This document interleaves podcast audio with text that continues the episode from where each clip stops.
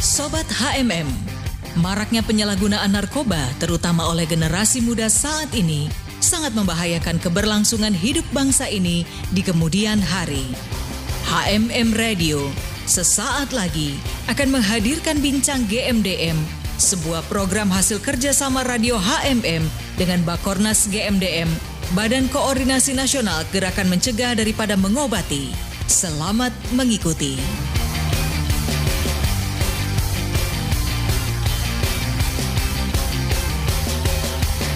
Disiarkan langsung dari kawasan Sentul, Indonesia, www.hmmdsradio.net, HMM Radio, Praise and Worship in Unity. Shalom Sobat HMM, senang sekali Fanny Olivia kembali bersama Anda di Joyful Time. Nah, pagi menjelang siang hari ini, sambil menemani Anda beraktivitas, kita akan mengikuti bincang-bincang GMDM Garda Mencegah dan Mengobati dengan topik Indonesia Bersinar. Sobat HMM bisa bergabung melalui live streaming di www.hmmdsradio.net atau juga melalui via Zoom Zoom di meeting ID 8481 9420 076 dengan password HMM Radio. Hidup ini adalah pilihan dan kepilih-pilihan yang kita ambil itu menentukan masa depan kita. Biarlah kita terus berjalan dengan hikmat dan kasih daripada Tuhan, tetap ikut jalan-jalannya Tuhan, maka kita akan menerima semua kebaikan dan janji Tuhan. Tuhan Yesus memberkati lapor apabila keluarga kita. Jangan takut. Jangan takut. Lapor ke IPWL terdekat, institusi penerima, penerima wajib lapor bagi para pecandu, keluarga kita, saudara kita, di mana pun saja berada. Lapor dan jangan takut. Karena apa? Karena yang pertama, ketika satu orang menjadi penyalahguna dalam suatu tempat, maka menghitung hari dalam sekian sekian sekian sepersekian hari itu sudah pasti menular ke mana-mana.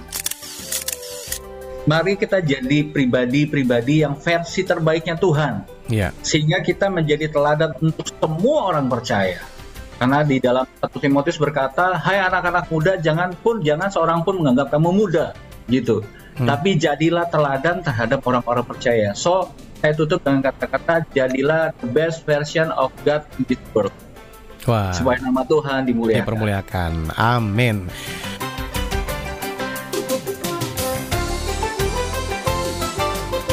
www.hmmdsradio.net Radio Praise and Worship in Unity. Sobat MM masih bersama Fanny Olivia dalam Joyful Time dan seperti yang tadi sudah Fanny sampaikan kita akan bergabung dengan bincang-bincang GMDM Garda Mencegah dan Mengobati dengan topik Indonesia Bersinar. Dan sepertinya uh, rekan Obet sudah bersiap bersama para narasumbernya. Langsung saja kita bergabung dengan rekan Obet. Silakan Bung Obet.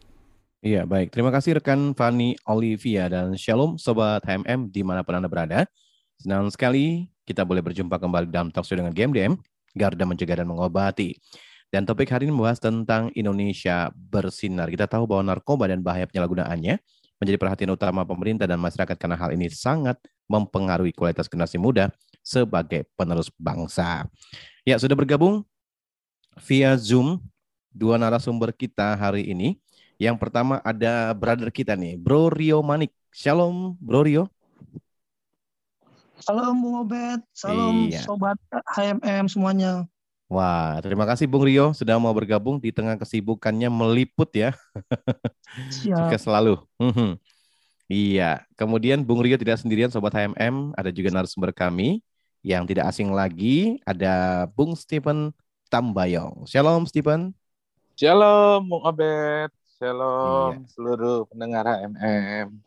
Terima kasih sudah mau bergabung kembali nih ya Bung Stephen ya setelah sekian lama kita tidak ngobrol di HMM Radio. Luar biasa ya. Oke, topik kita hari ini sudah disebutkan tadi mengenai Indonesia bersinar. Nah, saya coba kutip sebuah informasi nih dari eh, Jakarta di mana kemarin itu tepatnya hari Selasa 6 Desember itu adalah hari jadi dari Polda ke-73. Ada hal yang menarik yang disampaikan oleh Kapolda Irjen Fadil Imran, di mana dirinya itu menyampaikan kepada jajarannya itu agar benar-benar melindungi, melayani, dan mengayomi masyarakat. Nah, awalnya mengartikan uh, beliau me, mengartikan sebuah kata melindungi ini contohnya dengan melindungi masyarakat dari preman dan bandar narkoba. Nah, yang saya garis ini melindungi masyarakat dari bandar narkoba. Nah, coba mungkin Stephen ada tanggapan tersendiri nih mengenai uh, statement dari Kapolda Irjen Fadil Imran ini. Silakan, Stephen. Oke, uh, izin ya, maksudnya kalau menurutku sendiri artinya bagus, tandanya pihak kepolisian terus uh, menjadi garda terdepan untuk melindungi masyarakat dari peredaran narkoba, bandar-bandar hmm. dan uh, pengedar narkoba ini tandanya artinya keseriusan dari pihak kepolisian yang selalu menjadi garda terdepan dan ini harusnya menjadi perhatian kita juga eh, orang-orang uh, uh, dewasa yang sudah memiliki anak, terus belum lagi organisasi-organisasi narkoba seperti GMDM, artinya untuk lebih lagi membantu uh, pemerintah, membantu aparat uh, negara untuk menjadi garda terdepan untuk ya kita melindungi anak-anak bangsa jauh daripada narkoba karena sebenarnya hmm. ancamannya ini bukan uh, suatu yang bisa dianggap remeh bandar-bandar narkoba akan melakukan segala cara untuk terus bisa mengedarkan narkoba itu karena yang kita tahu kan putaran uh, uang yang ada di narkoba ini nilainya bukan main nilainya sangat hmm. uh, fantastis jadinya mereka akan terus uh, bagaimana caranya untuk terus bisa mengedarkan narkoba. Jadinya yeah. kita harus lebih sigap, kita harus lebih hati-hati, dan kita tetap dukung kepolisian untuk jadi yeah. garda terdepan. Oke, okay. jadi memang kita harus dukung apa yang sudah disampaikan ya oleh Kapolda Fadil Imran, di mana saat itu beliau menyampaikan saat menghadiri HUT uh, Polda Metro Jaya yang ke-73 kemarin. Nah, saya coba ingin mendapat tanggapan juga nih dari Bung Rio ini, apakah hanya perlu bandar narkobanya saja yang di ibaratnya harus apa diberikan perhatian khusus untuk ditindak? Bagaimana dengan mereka yang ibaratnya terlibat dalam penyalahgunaan narkoba dan sering disebutkan sebagai korban? Gimana? Silakan Bung Rio. Ya, kalau menurut saya uh, terkait statement dari Kapolda, uh, saya itu kita itu sangat setuju dengan dengan dia gitu kan karena memang polisi harus menjadi garda terdepan untuk mem memberantas narkoba dan dan dan juga uh, polisi juga harus memperhatikan eh, korban-korban dari narkoba ini sendiri gitu biar mm -hmm. dia mhm. jangan jangan sampai mereka itu yang jadinya korban pemakai eh lama kelamaan keenakan jadi bandar gitu kan nah kita mm -hmm. harus mhm. perhatikan juga seperti itu kalau menurut pendapat saya sih seperti itu pengobet mm -hmm. Iya. Jadi memang hmm. uh, selain bandar harus ditindak, para korban para korban juga harus diperhatikan harus diperhatikan Dengan seperti hmm. ya kayak kita nih GMDM memberikan apa ya uh, edukasi-edukasi kepada mereka terus memperhatikan yeah. mereka bahwa bahaya narkoba itu sangat berbahaya gitu kan hmm. iya hmm. jadi memang kedua-duanya nih harus diperhatikan secara serius untuk bandar ditindak hmm. untuk korban ya paling tidak direhabilitasi begitu ya betul, betul sekali oke nah uh, saya kembali ke Stephen nih Stephen kadang-kadang kan ada nih narkoba yang kita sudah ketahui ini seperti misalnya ganja, kemudian juga uh, sabu gitu ya. Kemudian ada beberapa obat-obatan terlarang juga yang di, sering uh, kita lihat di berita informasi ya beberapa orang tertangkap karena menggunakan obat-obatan tersebut.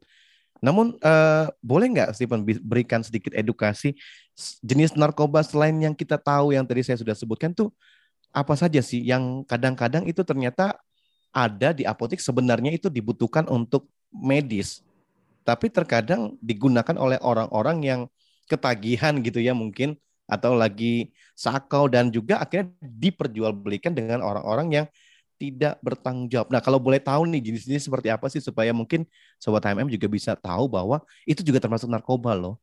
Silakan. Ah. Wah, ini uh, pertanyaan yang luar biasa. Mungkin ya ini uh, kenapa GMDM terus ada karena untuk mengedukasi ya seperti itu bagaimana sebenarnya banyak anak-anak sekolah atau usia hmm. sekolah yang menggunakan narkoba yang gampang diakses ya. artinya sebenarnya itu yang kita pahami awalnya ya yang awal harus kita pahami narkoba ini yang salah adalah penyalahgunaannya Hmm. Jadi bukan dari apa yang dipakainya yang salah sebenarnya, tapi jumlah hmm, yeah. jumlah penggunaannya. Jadinya sebenarnya yang kita pahami yang kita selalu edukasi ke sekolah-sekolah juga misalkan contohnya kita, uh, orang tua kita misalkan uh, pas melahirkan itu kan yeah. kalau sesar itu disuntik sama morfin. Nah, tapi kan akhirnya tidak menyebabkan ketagihan karena dosisnya benar sesuai untuk hmm. menahan rasa sakit. Sama juga obat-obat yang uh, yang gampang dijumpai. Kayak beberapa obat uh, aku takut nih ketika nyebutinnya malah jadi uh, uh, yeah, jadi yeah, yeah. Uh, ada ada berbagai jenis obat hmm. yang sebenarnya mengandung narkoba yang hmm. selama ini digunakan anak-anak sekolah bahkan mereka biasanya beli di uh, apotik-apotik uh, biasanya hmm. juga beli misalkan menyuruh orang lain orang dewasa nanti mereka titip uangnya mereka tungguin hmm. banyak banget modus eh, modus-modus yang seperti itu yang akhirnya menyebabkan mereka overdosis overdosis akhirnya ya sebenarnya hampir sama kayak uh, minuman yang dicampur-campur atau sebutannya aku lupa itu apa ya minumannya hmm. oplosan uh, oplosan. Nah, itu yeah. itu yang paling banyak dijumpai itu anak muda. Akhirnya hmm. campur-campur bahkan campurannya kadang-kadang nggak masuk akal begitu, tapi yeah. ya mereka demi untuk mabok. Aduh. Akhirnya nyawa mereka dipertaruhkan gitu ya. Iya, iya. Nah, ini yang yang maksud aku jadi jadi harus jadi perhatian kita. Artinya apa? Sebenarnya bukan salah dari obatnya, tapi pengawasan orang tua yang sangat amat penting di sini. Jadinya hmm. di dan pengawasan dan artinya edukasi ke anak-anak sekolah ini, ke anak-anak yeah. muda ini. Ah, ketika mereka menggunakan jenis tertentu, efeknya apa? Ketika menggunakan ini, after penggunaannya apa? Efek penggunaan setelah penggunaan. Nah itu yang harus jadi pengetahuan yang mereka harus milikin. Karena apa? Ketika mereka tahu, uh, mereka pakai, mereka minimal tahu nih resikonya.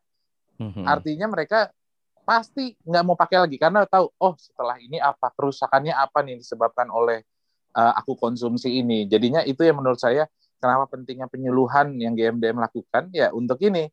Karena apa? Biar mereka minimal kalau mau ditawari atau mereka uh, dapat barang itu mereka mikir lagi untuk mencoba at ataupun tidak mencoba gitu sih. Iya, iya. Ya, jadi uh, memang menarik nih apa yang Stephen sampaikan. Sebenarnya hmm. ada, tadi sempat nggak mau sebutkan ya, tapi paling tidak tadi ada sebuah contoh yang misalnya ibu kita melahirkan ya dibius dengan obat yang disebutkan tadi tapi sesuai dengan dosis sehingga tidak mendatang apa memberikan ketagihan gitu ya efek ah, lagi ah, gitu ya, betul, sebenarnya karena sesuai dosisnya. Nah, saya coba ke Bung Rio nih yang selalu ada di lapangan. Biasanya ketemu nih anak-anak sekolah ya. Iya, nah, ya, ya. Saya nah, kan biasa ngikut-ngikut sama hmm. sama petugas polisi tuh biasa hmm. kita raja-raja anak-anak nih ya kan anak-anak sekolah yang mau tawuran mm-hmm. yang pada biasa dari tawuran biasa mereka tuh suka mengantongi obat-obat keras itu yang biasa buat mereka itu yang tadinya pengecut jadi takut seperti obat keras yang yang dipakai itu biasanya yang mereka gunakan itu tipe G tipe G itu di, kayak semacam tramadol, trema sinidil terus ya sama apa ya amin tripitilin ya kan itu hmm. gampang diju, banyak dijual tuh. Dijualnya di toko, di tukang obat yang biasa di tukang-tukang obat obat-obat biasa gitu. Di mm-hmm. kayak di tukang obat gerobak. Ada tuh di situ tuh. Kita dulu sering pernah razia tuh banyak. Karena itu harganya murah gitu kan. Murah hmm. bisa bikin mereka mabuk dan bisa bikin mereka berani. Dan itu sudah berapa kali dirazia tapi tapi pedagangnya tetap jualnya terselubung gitu kan. Iya itu hmm. berapa kali dirazia tapi ada aja. Dan BNN juga pernah dulu eh, apa ya menggerebek pabrik obat terbesar terbesar juga tuh kayak tipe G tuh waktu barang ke aku ikut bareng ketum itu kan ketum kita Pak Armando hmm. Pari kan gitu banyak kita yeah. ada sampai berapa ribu puluhan ribu butir gitu tapi tetap hmm. aja ada itu obat bisa dijual karena harganya murah gitu kalau nggak hmm. salah tuh harganya sekitar sepuluh ribu gitu kan sepuluh ribu bisa mereka mabok terusnya dicampur minuman keras kayak semacam anggur anggur merah terusnya minuman oplosan kayak.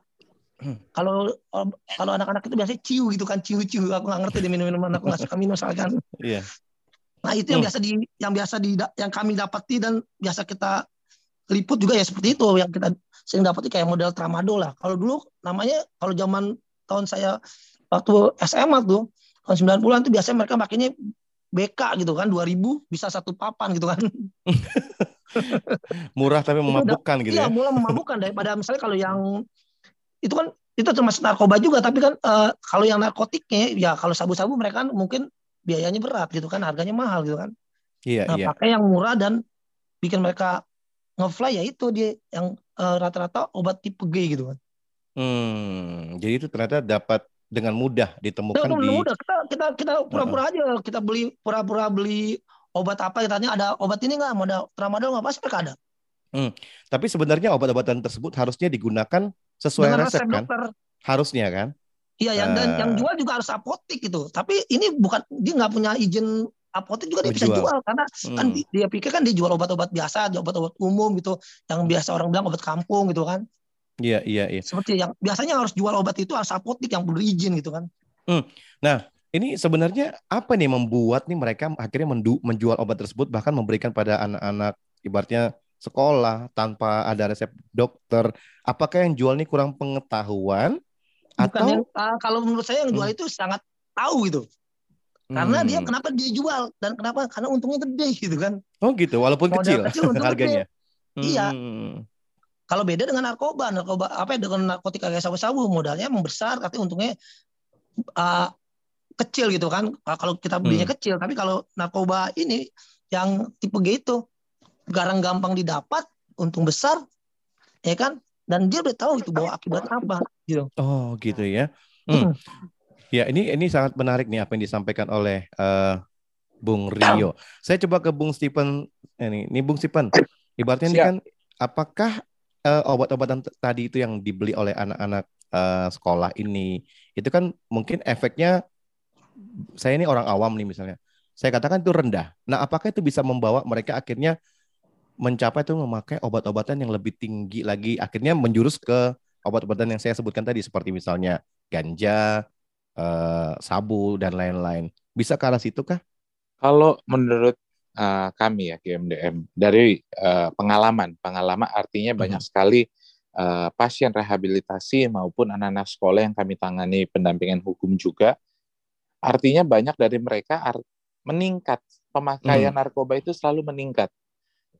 Lama kelamaan akan terus meningkat meningkat dosisnya makin tinggi dan akhirnya mereka masuk lagi ke jenis yang lainnya. Karena bagi mereka akan mudah gitu ya. Istilahnya hmm. udah beda sama orang yang belum pernah coba narkoba sama yang udah pernah coba. Ketika ditawarin pasti jujur aja mungkin bedanya 90 sampai boleh bilang 100% berani nyoba hmm. kalau yang udah pernah pakai. Misalkan dia jenis A, ditawarin jenis B, dia akan mau. Dia akan hmm. gampang untuk oke, okay, sini gue cobain. Karena ya uh, ini kan artinya gini ya. Narkoba ini kan yang pertama diserang artinya otak dan Iya. jenis-jenis narkoba itu artinya menimbulkan rasa uh, ingin terus digunakan, terus menggantikan sampai bahkan banyak pengguna narkoba bahkan udah nggak ingat dengan hidupnya karena hmm. pikirannya uh, uh, kerja otaknya adalah bagaimana mendapatkan barang itu terus, narkoba itu terus. Yeah, yeah, yeah. Akhirnya ya mereka kehidupan, ya kita nggak usah ngomong ini uh, cuma hanya mitos gitu, tapi fakta yang di lapangan ya, ketika orang pakai narkoba rata-rata hidupnya langsung hancur. Bahkan hmm. kita berani hmm. pastikan hidupnya hancur saat yeah. menggunakan itu, kehidupan sosialnya, kehidupan uh, keagamaannya, kehidupan uh, ekonominya semuanya hancur karena ya pikirannya akan hanya ke narkoba. Jadi ketika dikasih jenis yang lain dia akan langsung mau. Hmm. Menurut saya hmm. sangat amat jarang pengguna narkoba ditawarin jenis lainnya nggak mau. Biasanya iya, ya? rata-rata mereka berani mencoba. Akhirnya ya hmm. ya masuk multi drug abuse Akhirnya yeah. banyak substan lain yang narkoba masuk ke dalam tubuhnya dan itu kan yang kita mengerti adalah narkoba menyerang otak. Akhirnya fungsi otaknya rusak. Jadi udah rusak. Selesai, selesai. Karena yang kita lihat juga ini jadi perhatian buat kita. Kita harus lebih aware lagi sama anak-anak muda kita. Kita masuk ya ancaman inflasi dan lain-lain yang kita udah lihat di Amerika ya inflasi kan tinggi banget. Akhirnya yeah. penggunaan narkoba juga yang mungkin lagi heboh di bulan ini sama bulan kemarin tuh pengguna mm-hmm. narkoba di Amerika yang banyak sekali yang kayak zombie. Yeah. Artinya uh, uh, apa yang kita lihat di film-film Amerika itu jauh berbeda sama fakta yang ada di sana gitu. Pengguna mm-hmm. narkoba di Amerika kan angkanya tinggi, belum yeah. lagi angka kematiannya dan ini bisa jadi Efek. ancaman buat negara kita ketika ekonomi hancur. Akhirnya ya salah satu mungkin ya bagi orang-orang yang pikirannya pendek ya mengedarkan narkoba tersebut. Hmm, jadinya akhirnya Malah merusak generasi. Betul, iya. malah jadi ancaman ketika ekonomi lagi berantakan ini carut marut malah inilah bandar-bandar narkoba malah inilah mm-hmm. yang menginginkan bangsa kita rusak membawa narkoba itu ke Indonesia. Iya. Jadi kesempatan buat mereka untuk merusak. Nah, semoga dengan kita berbicara di HMM Radio ini mengedukasi, tentunya kita sama-sama boleh membentengi bangsa kita dan juga terbikus anak-anak muda supaya kita bisa ciptakan Indonesia bersih dari narkoba. Saya nanti sebentar akan menanyakan mengenai uh, efek nagihnya itu antara obat-obatan tadi tuh yang dijual di gerobak-gerobak, obat-obatan yang sebenarnya harusnya sesuai dengan resep dokter, efek nagihnya bagaimana dengan obat-obatan narkoba yang memang kita ketahui uh, dilarang oleh pemerintah. Tapi kita akan rehat sejenak dan saya coba kembalikan ke rekan Fanny Olivia. Silahkan. Iya, sobat MM saya setuju dengan statement salah satu narasumber tadi bilang uh, selain perlu diperhatikan uh, tindakan yang tepat bagi pecandu memang sangat penting edukasi untuk antisipasi awal bagi bangsa terutama penerus bangsa. Baik Sobat MM, Fani ingin menyapa terlebih dahulu Sobat MM yang sudah bergabung mendengarkan Game Dem bersama kami. Shalom untuk Anda yang ada di Jakarta, ada juga di Banten, Yogyakarta, Bandung, dan Manado. Shalom juga untuk Anda yang ada di Singapura, Malaysia, dan juga Filipina. Bincang Game masih terus berlanjut pastinya, namun kita dengar dulu pujian berikut ini. Menurut saya, yang pertama adalah kita harus menerima mereka seperti Tuhan Yesus menerima kita apa adanya.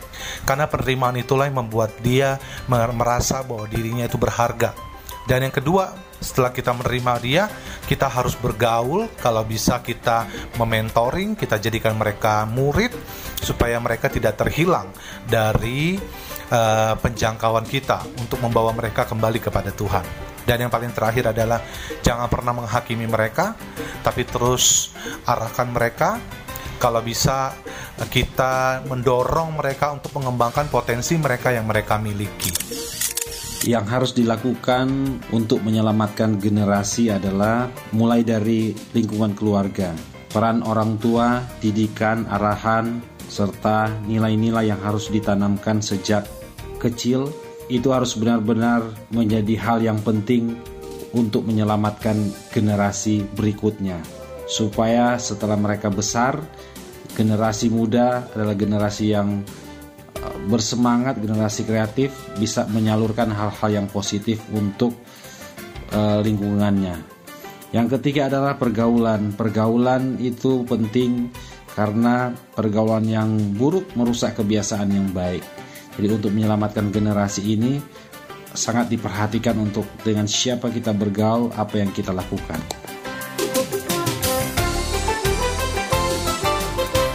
Radio Praise and Worship in Unity. Sobat MM masih bersama Bincang Game DM dengan topik uh, Indonesia bersinar. Sobat MM bisa bergabung juga di via Zoom Meeting ID di 848 20076 dengan passcode HMM Radio. Dan Sobat MM tanpa berlama-lama lagi langsung kita bergabung dengan rekan Obet. Silakan Bung Obet. Oke, Fanny Olivia, terima kasih. Sobat MM, Anda yang baru saja bergabung, saya shalom dan selamat bergabung. Kita masih berbincang bersama dengan narasumber kami dari Game DM Garda Mencegah dan Mengobati. Ada Bung Stephen Tambayong dan juga Bung Rio Manik ya. Saya coba ke Bung Stephen. Kita tahu tadi kita sempat membahas mengenai obat-obatan yang beredar ya tadi sempat disebutkan Bung Rio itu dijual sebenarnya untuk obat-obatan medis tetapi eh, di gerobak gitu ya. Harusnya juga ada di apotik, tapi kalau di apotik kan pasti sesuai resep dokter. Tapi kalau yang di gerobak-gerobak ini kan kadang-kadang eh, jauh daripada pengawasan. Nah, untuk efek apa candunya itu gimana nih, Bung Stephen? Antara obat-obatan yang dijual tadi itu di gerobak-gerobak misalnya dengan uh, obat-obatan atau narkoba yang kita ketahui seperti ganja, kemudian juga sabu dan lain-lain. Gimana nih Bung Stephen? Silahkan. Oke, okay, uh, eh, izin menjawab ya. Jadi memang kalau yang kita pahami jenis jenis narkoba itu memiliki efek dan memiliki uh, ya pastinya berbeda-beda ya. Maksudnya ketagihannya, terus yeah. Iya. uh, setelah pemakaian dan saat pemakaian itu pasti berbeda-beda efeknya. Mm-hmm. Jadi yang kita mengerti ada golongan satu, golongan dua, dan golongan tiga. Terus ada uh, yang kita pahami halusina, halusinogen, terus ada uh, banyak lagi jenis-jenis narkoba ya dengan berbagai efek yang efek uh, penggunaan dan setelah efek penggunaan itu yang bisa uh, membuat ketagihan. Nah karena itu kalau menurut saya gini, uh, narkoba yang jadi perhatian kita adalah saat ini yang gampang dijumpai anak muda. Terkhusus lagi misalkan yang tadi ya obat-obatan keras, mm-hmm. obatan obat-obatan yang dijual uh, gampang diaksesnya ya. Maksudnya tadi gerobakan, artinya sebenarnya itu kan juga tidak memiliki izin. Jadinya, yeah. tapi bagi saya itu narkoba-narkoba uh, yang termasuk dalam golongan kimia itu kan gampang, gampang dibuat istilahnya kalau mm-hmm. mereka bisa dapat uh, sumber bahan-bahan kimianya mereka udah tahu, cara campuran mereka tahu, jadi gampang dibuat. Istilahnya bukan pabrik besar yang kita bisa sebut juga pabrik-pabrik rumahan. Itu juga yang mungkin bisa menjadi ancaman juga. Artinya pabrik-pabrik rumahan ini kan uh, sulit juga pasti bagi yeah. polisi. Kalau cuma ada satu dua mungkin gampang. Tapi kalau ini uh, dibuat di beberapa tempat itu kan uh, cukup cukup menyulitkan juga pihak kepolisian untuk mhm. memberantas narkoba tersebut. Nah itu yang bisa jadi ancaman. Dan kedua adalah kebanyakan anak muda ini kan gampang kita lihat penggunaan yeah. ganja dan sabu juga yang paling besar di bangsa kita, khususnya anak-anak muda juga. Misalkan mm -hmm. kalau mungkin SMA ke bawah ganja, SMA ke atas sabu karena mereka mulai punya uang, usia mm -hmm. kerja juga biasanya ancamannya sabu. Nah ini yang artinya uh, yang kalau kita lihat efek penggunaannya sudah jelas, yang mudah kita akses juga uh, menyebabkan ketagihan yang sangat amat, apalagi uh, seperti sabu dan ganja ini juga sama bahayanya. Dan hmm. yang yang kalau kita lihat juga ya, masa penggunaan ganja dan sabu ini susah dikenali, Leb, agak lumayan susah ketika mereka misalkan tidak menggunakannya. Artinya hmm. hampir susah dibedakan. Nah, tapi yang ini pentingnya edukasi kita, edukasi GMDM, artinya kita bisa lihat nih uh, penggunaan setelah uh, kira-kira dari perilakunya, dari tak uh, dari fisiknya kelihatan juga kalau kita udah paham tentang uh, materi GMDM pasti kita ya cukup lah, cukup bisa mm -hmm. membedakan gitu. Kira-kira mm -hmm. dia menggunakan jenis apa? Iya. Apakah dia lagi kecanduan uh, jenis narkoba tertentu gitu. Itu bisa dibedakan dari bentuk fisik begitu? Ah, iya, misalkan dari perilaku fisiknya, misalkan, hmm. misalkan ya, kan ada salah satu jenisnya yang berat badan turun drastis, hmm. mata cekung, istilahnya oh. dia karena uh, sering begadang, karena penggunaan oh. misalkan uh, dia gunakan sabu, artinya dia berapa hmm. hari nih dia on terus nggak tidur tidur gitu ya. Bahkan yeah, kan yeah. ada jenis narkoba tertentu yang bikin nggak nggak ada nafsu makan sama sekali. Ada juga oh. narkoba oh. yang bikin nafsu makannya meningkat. Jadinya memang karena itu perlunya edukasi oh. narkoba, jadinya kita tahu nih kira-kira apa ya substan apa yang misalkan dia dia dia pakai begitu ya. Maksudnya pentingnya edukasi seperti itu. Jadinya nggak semua hmm. jenis narkoba sama efeknya. Iya, Akhirnya yeah, ketika yeah. ya misalkan yang pernah mungkin yang GNDM selalu sampaikan tiba-tiba anaknya rajin main futsalnya berjam-jam. Hmm, kita pikir wah juga. hebat nih olahraga nih hmm. bagus tapi rupanya menggunakan jenis narkoba juga. Nah, oh. itu yang oh. jadi perhatian buat kita uh, untuk ya kita sebagai kakak, kita menjadi sebagai keluarga, kita menjadi sebagai orang tua. Hmm. Nah, ini pentingnya pengetahuan eh, pengetahuan-pengetahuan narkoba ini memang uh, kita miliki. Jadinya bukan hanya anak-anak, tapi kita pun hmm. juga harus tahu gitu. Iya, iya. Jadi rupanya bukan hanya membuat apa tubuh jadi turun drastis beratnya gitu ya, ternyata juga ada juga yang bisa membuat badan itu jadi naik ya nafsu makan tinggi. Kalau kita kan betul betul juga ya. Karena karena begini pengakuan dari uh, klien-klien kami hmm. itu berbagai macam. Kita kita memang mendengarkan bukan hanya satu dua tapi cukup banyak. Jadi lucu-lucu juga dia bilang, "Wah, hmm. saya malah tindakan narkoba ini malah makannya banyak banget." Oh, ya ampun. Uh, uh, jadinya jadinya memang kalau bagiku ya maksudnya penyuluhan narkoba ini memang harus sih, harus ada di di se, uh, di semua kalangan. Jadinya di kalangan orang-orang tua, anak-anak sekolah, bahkan mm -hmm. di di rumah-rumah ibadah penting karena yeah. ini tugas kita semua nih. Jadi jangan sampai lempar-lemparan. Yaudah anak-anak sekolah aja yang terima edukasi, orang tuanya nggak perlu. Kalau kita mm. mah nggak menggunakan. Pertanyaannya mm. kan bukan hanya bapak yang nggak menggunakan. Bapak yeah. harus yakini di rumah bapak aman. Jangan sampai yeah. nanti ketika ketangkep di rumahnya, oh saya nggak tahu apa-apa ya. Gimana nggak tahu mm-hmm. apa-apa? Bapak nggak pernah mau diedukasi gitu kan tentang jenis-jenis narkoba. Iya. Ciri-ciri anaknya gitu ya. Betul. Jadi kalau memang udah diedukasi kan tahu gitu ya. Minimal tahu, minimal hmm. uh, men, menda, dia bisa melakukan tindakan pertama lah. Misalkan, yeah. ya kalau kita kan makanya kita uh, sebarin nomor teleponnya call centernya GMDM. Artinya apa? Yeah. Kalau kita udah melihat ciri-cirinya, bisa ngadu ke GMDM, cerita dulu, minimal sharing dulu apa yang perlu ditanganin, apa yang perlu dilakukan uh, tindakan pertamanya apa gitu. Iya. Jadi memang uh, unik juga ya. Bahkan tadi sempat Steven sebutkan dia kok rajin main futsal, kenceng banget, nggak capek-capek gitu. Ya kan? Betul, betul. Cuma takut juga nih kalau kita nggak nggak mengerti takutnya jadi nuduh orang nih Steve. Ah betul karena itu ya, karena itu jadinya ada ciri-ciri hmm. fisik, ciri-ciri perilaku, hmm. sama yang harus diperhatikan adalah e emosinya. Artinya kita harus melihat ber ber berbagai aspek dulu baru kita bisa menilai. Iya, Jadi ya? jangan sampai kan ada juga yang pengguna narkoba matanya merah karena begadang mulu. Wah, yang matanya merah habis nonton bareng bola nih Piala Dunia, wah ini narkoba nih dia. Jadi nuduh. iya iya iya. Oke, penjelasannya baik banget ini. Nah, saya coba sekarang ke Bung Rio nih. Bung Rio, tadi kan sempat dijelaskan bahwa bersama dengan ketua umum yang sekarang, kemudian juga bersama aparat melakukan razia dan juga banyak juga yang ketangkap tuh. Mereka-mereka penjual obat gerobak tuh yang menjual obat-obat yang justru tidak sesuai dosis dan juga tidak sesuai dengan resep dokter, bahkan digunakan oleh anak-anak sekolah ya usia yang masih muda dan akhirnya mereka memiliki beranian untuk melakukan tawuran. Nah, kalau sudah dirazia, sudah banyak yang ketangkap, apakah apakah tidak, tidak diedukasi supaya tidak menjual obat yang sama supaya tidak ketangkap lagi. Kan kalau misalnya razia tadi bisa dikatakan 4 L dong. Lu lagi, lu lagi gitu. Lu Gimana lagi, nih lagi. Bung Rio? Silakan Bung. Ya biasanya kalau mereka-mereka yang sudah dirazia nih sama aparat, pedagang-pedagangnya, baik pedagang maupun pemakainya yang anak-anak yang bisa taruhan tangkap tuh biasanya mereka tuh selalu dikasih edukasi bahwa ini nggak benar nggak benar terus mereka juga uh, meskipun sering dikenakan sanksi gitu.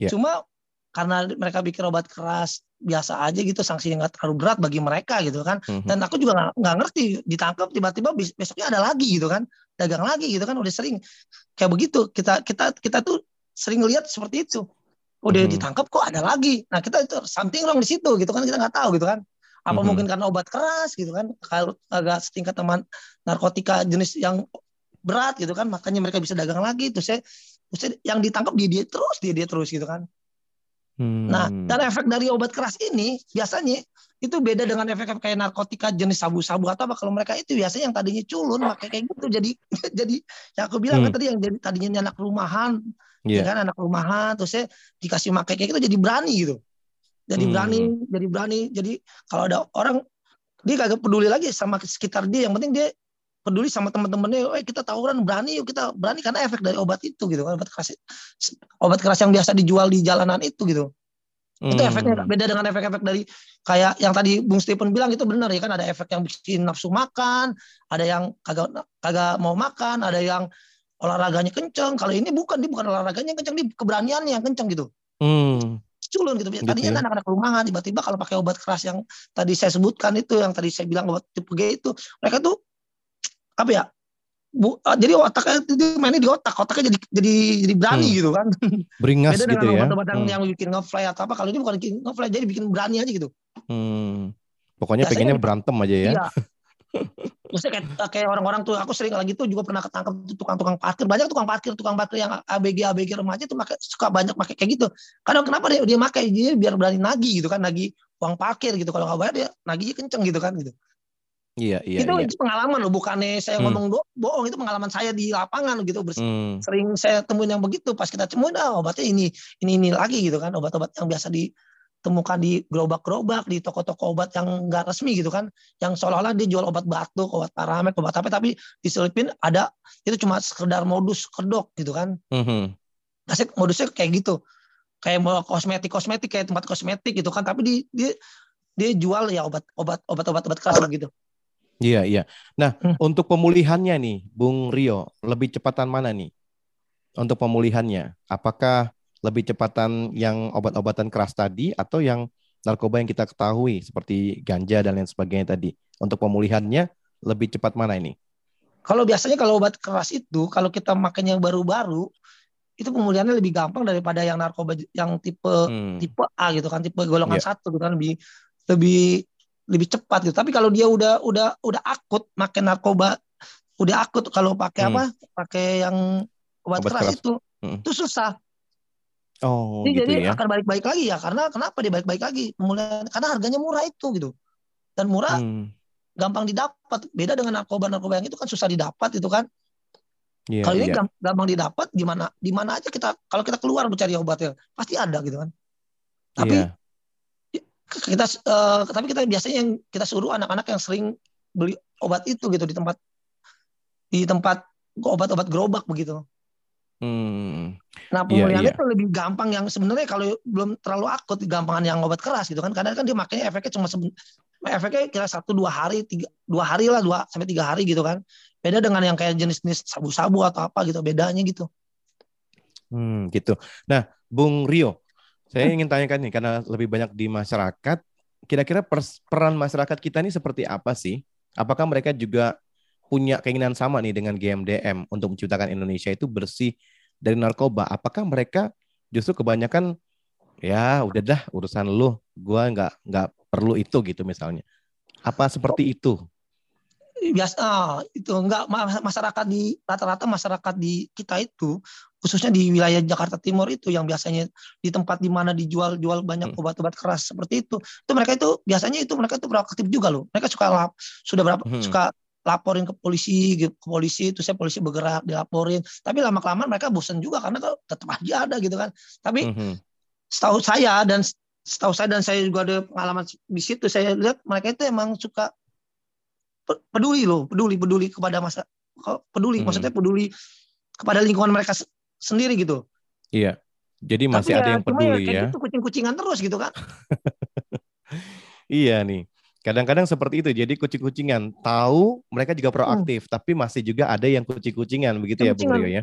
Iya, hmm. kalau dulu kalau dulu kan kita sering raja tuh kayak Raja Wali, presisi. Kalau kalau Raja hmm. Wali, ya kan, hmm. presisi ada tim-tim yang lain gitu kan. Iya. Nah kalau sekarang mereka itu lebih berfokus kepada anti tawuran gitu kan. Anti tawuran itu maksudnya ya untuk anak-anak biar jangan tawuran gitu. Hmm. Raja-raja begitu. Kalau dulu kan mereka raja-raja ke uh, toko-toko apa ya, kios-kios obat gitu. Iya. Yeah. Nah kalau sekarang Untuk... itu yang yang berhak raja itu ya biasanya ya dari krimsus gitu kan. Mm-hmm. Kalau nggak krimsus narkoba gitu kan. Ya yeah. seperti itu. Jadi susah sekarang. Oh jadi untuk yang obat-obatan ada memang... ada celah mm-hmm. gitu. Kalau dulu kan yeah. sering dirajia, sering dirajia. Nah mereka juga dagangnya lebih ada ada takut gitu kan. Kalau sekarang kan karena apa ya? Bukannya karena lebih berfokus kepada anti anti tawuran ini gitu. Hmm, gitu. Apakah hmm. karena berfokus pada uh, tawuran? Jadi iya. apakah itu menyebabkan pencegahan menjadi terlambat dibandingkan pengobatan? Nanti iya. saya coba ke Bung Steven dijawabnya setelah rehat ya. Kita kembalikan dulu ke rekan Fanny Olivia. Silahkan. Iya, Sobat MM luar biasa sekali. Saya yakin juga pengetahuan kita bertambah uh, mengenai jenis-jenis narkoba, efeknya, bagaimana uh, penting memperhatikan penyebarannya, juga membedakannya. Apalagi seiring dengan perkembangan teknologi, membuat barang tersebut jadi lebih mudah untuk didapatkan terutama untuk generasi muda yang sangat-sangat berharga begitu ya. Nah, baik sobat MM bincang-bincang GMDM masih akan terus berlanjut setelah pujian berikut ini. Bagi para mantan pecandu narkoba dan kurir narkoba yang sudah melewati proses rehabilitasi, supaya Anda dapat bertahan di situasi pandemi ini, maka jangan putus asa, selalu optimis, berpikiran maju secara subjektif, dan bergabunglah dengan komunitas yang bisa membina Anda untuk Anda berdampak. Agar mantan pecandu narkoba dan kurir narkoba yang sudah direhab bisa bertahan di situasi pandemi Tetap lakukan hal yang baik, berdoa dan percaya Tuhan pasti membuka jalan bagi anak-anaknya. Makasih, God bless you. Menurut saya, yang harus dilakukan agar mantan pecandu narkoba dan kurir narkoba yang sudah direhab bisa bertahan di situasi pandemi seperti sekarang ini adalah pertama memastikan untuk mereka berada di lingkungan yang tepat yang mendukung mereka ke arah positif. Dukungan keluarga memegang peranan penting. Yang kedua adalah menghindari lingkungan pergaulan yang buruk yang bisa menjerat mereka kembali pada kehidupan mereka yang lama. Ketiga, mereka dapat mengisi waktu dengan kegiatan yang positif, mengembangkan hobi dan talenta, berolahraga sesuai kesukaan, dan lain-lainnya. Dan yang keempat adalah mereka bisa mengisi jiwa dan rohani dengan hal-hal yang spiritual, beribadah dan berdoa. MM Radio Praise and Worship in Unity. Sobat MM tentunya masih bersama Bincang Game Dem Garda Mencegah dan Mengobati dengan topik yang luar biasa Indonesia bersinar. Dan Sobat MM langsung saja kita bergabung dengan rekan Opet. Silakan Opet. Oke, okay, Fanny Olivia, terima kasih. Dan Sobat HMM masih bersama Bung Steven Tambayang dan juga Bung Rio. Tadi saya sempat menanyakan sebelum kita rehat tadi ya ke Bung Steven, kenapa sih kadang-kadang tuh kita melihat pencegahan selalu terlambat kalau kita melihat ya dibandingkan dengan pengobatan. Nanti orang terlibat dulu, baru tiba-tiba baru diobati. Nah itu kenapa kira-kira nih Bung Steven? Uh, kalau yang saya pahami artinya uh, sebenarnya kan banyak yang bilang kenapa mm -hmm. adanya BNN, adanya GMDM, adanya orang-orang yang aware tentang narkoba tapi jumlah pengguna narkoba masih banyak. Bahkan hmm. kadang naik, kadang turun, tapi artinya banyak yang bilang apa apa gunanya, tapi bagi saya hmm. tetap maksudnya pasti banyak sekali yang terselamatkan melalui penyuluhan, yeah. melalui peran penting yang dilakukan oleh aparat uh, penegak hukum yang sudah melakukan hmm. terbaik gitu. Tapi bagi saya gini, nggak ada kata terlambat. Artinya yang kita lakukan tetap pencegahan itu ya yeah. mungkin saya bilang kenapa ketang, banyak yang ketangkap dulu baru ada uh, sosialisasi, baru ada penyuluhan. Mm-hmm. Ya kalau pertanyaan itu tidak akan selesai gitu. Artinya kita tetap polisi juga tetap melakukan tugasnya, aparat-aparat uh, seperti BNN juga tetap melakukan tugasnya. Ya kita tetap mengambil bagian kita masing-masing. Artinya itu tugas yeah. kita masyarakat tetap sosialisasi, tetap turun ke turun kepada sesama untuk sosialisasi anti narkoba, sosialisasi tentang bahaya narkoba dan pencegahannya. Jadi nggak ada kata terlambat untuk kita masyarakat Indonesia tetap berkontribusi lah untuk membantu pemerintahan melalui uh, edukasi anti narkoba gitu, Om. Iya. Jadi memang peran semua ya, hmm. bukan hanya aparat, betul, bukan hanya GMDM, BNN, tapi juga masyarakat. Ayo sama-sama kita terlibat untuk uh, melakukan pencegahan gitu ya Bung Stephen ya. Jangan masa bodoh. Ya, betul. Iya kan? Betul, betul. Karena saya punya pengalaman juga nih Bung Stephen. Ini tetangga ibaratnya bukan di sini ya, tapi di kota lain. Itu saya melihat dulu anak baik-baik saja gitu kan. Kemudian juga dia sempat uh, selesai studi, kemudian bekerja dengan baik. Eh tiba-tiba sekarang saya dengar kabarnya terlibat nih dengan penyalahgunaan narkoba dan sekarang akhirnya putus hubungan. Saya aja tidak bisa berkomunikasi dengan dia, kemudian orang tuanya juga akhirnya ibaratnya tuh kayaknya udah masa bodoh lah. Karena memang benar ya, kalau orang terlibat narkoba ini akhirnya jadi garang, minta duit terus, bahkan ibaratnya dia kayak terkungkung gitu loh dengan hal tersebut dan tidak bisa keluar seakan-akan begitu Bung Stephen. Nah, Betul. Jadi ngeri-ngeri hmm. banget ya, ngeri banget ya efek iya. penggunaan narkoba tersebut. Gitu. Jadi makanya tuh ibaratnya perlu juga nih ada orang-orang yang memang semua bergerak supaya jangan sampai uh, orang-orang terdekat kita, orang-orang yang kita kenal akhirnya terlibat dengan narkoba karena kalau sudah sekali aja masuk kayaknya susah untuk keluar begitu ya Bung Sipan benar ya betul hampir nggak ada lagi hmm. pintu keluar artinya kebanyakan yang selamat itu bagi saya orang-orang yang luar biasa hebat yang punya hmm. keputusan hmm. yang yang masih diselamatkan lah oleh Tuhan karena yeah, iya. biasanya yeah. pengguna narkoba ini udah uh, jalan keluarnya adalah ya kematian atau hmm. rehabilitasi kalau masih itu masih beruntung mereka bisa masuk rehabilitasi atau nggak penjara Artinya hmm. karena sekali penggunaan itu kan mereka akan terus naik naik dosisnya ya sehingga ya menyebabkan hal-hal yang tadi saya omongin kematian yeah. dan penjara itu. Iya, kematian dan penjara. Jadi ayo sama-sama ya sobat HMM kita berjuang sama-sama ciptakan Indonesia bersih dari narkoba. Jangan biarkan GMDM bergerak sendiri, jangan biarkan aparat kepolisian dan aparat yang lain berjalan sendiri, apalagi BNN melakukan tugasnya sendiri, tapi ayo kita sama-sama mencegah lebih baik ya daripada kita mengobati.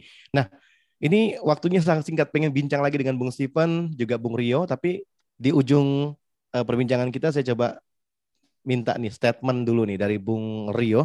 Silakan Bung sebelum kita tutup silakan.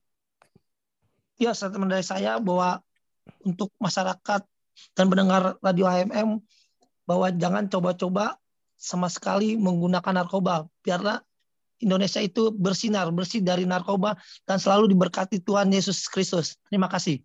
Amin. Baik, terima kasih Bung Steven Tambayong dan juga Bung Rio Manik. Sobat HM, Anda telah mengikuti perbincangan dengan GMDM, Garda Mencegah dan Mengobati dengan topik Indonesia Bersinar. Informasi tentang GMDM dapat menghubungi di 021866 15552. 021866 15552. Kalau Anda menemukan keluarga Anda, orang terdekat Anda, tetangga Anda terlibat dengan narkoba, penyalahgunaan narkoba, alangkah baiknya Anda melapor kepada pihak-pihak yang tentunya bisa membebaskan mereka mengalami pemulihan dari narkoba. Nah Sobat MM, nantikan perbincangan kami selanjutnya bersama Game DM dengan topik menarik seputar penyalahgunaan dan pemberantasan terhadap narkoba untuk menciptakan Indonesia bersinar bersih dari narkoba. Sampai jumpa.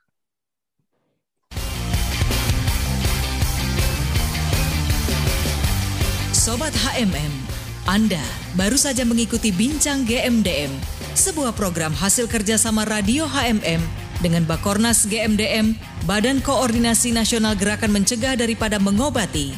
Terima kasih atas kebersamaan Anda. Sampai jumpa.